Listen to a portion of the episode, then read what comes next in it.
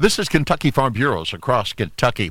KFB President Mark Haney says rural Kentucky has a lot riding on Congress rewriting a new farm bill this year. I have said many, many times the most important piece of legislation for rural America that's where we get so many things. It it is our safety net, our crop insurance, it's farm programs, it is it is all that uh, conservation programs. It's all that that we do in in agriculture. Haney says feeding more people with less inputs won't happen without a significant investment in research. We can only do that if we're going to have if we're going to do it with less inputs, I don't know, less land, less water, less fertilizer, less less pesticides, all those things that they're asking us to do.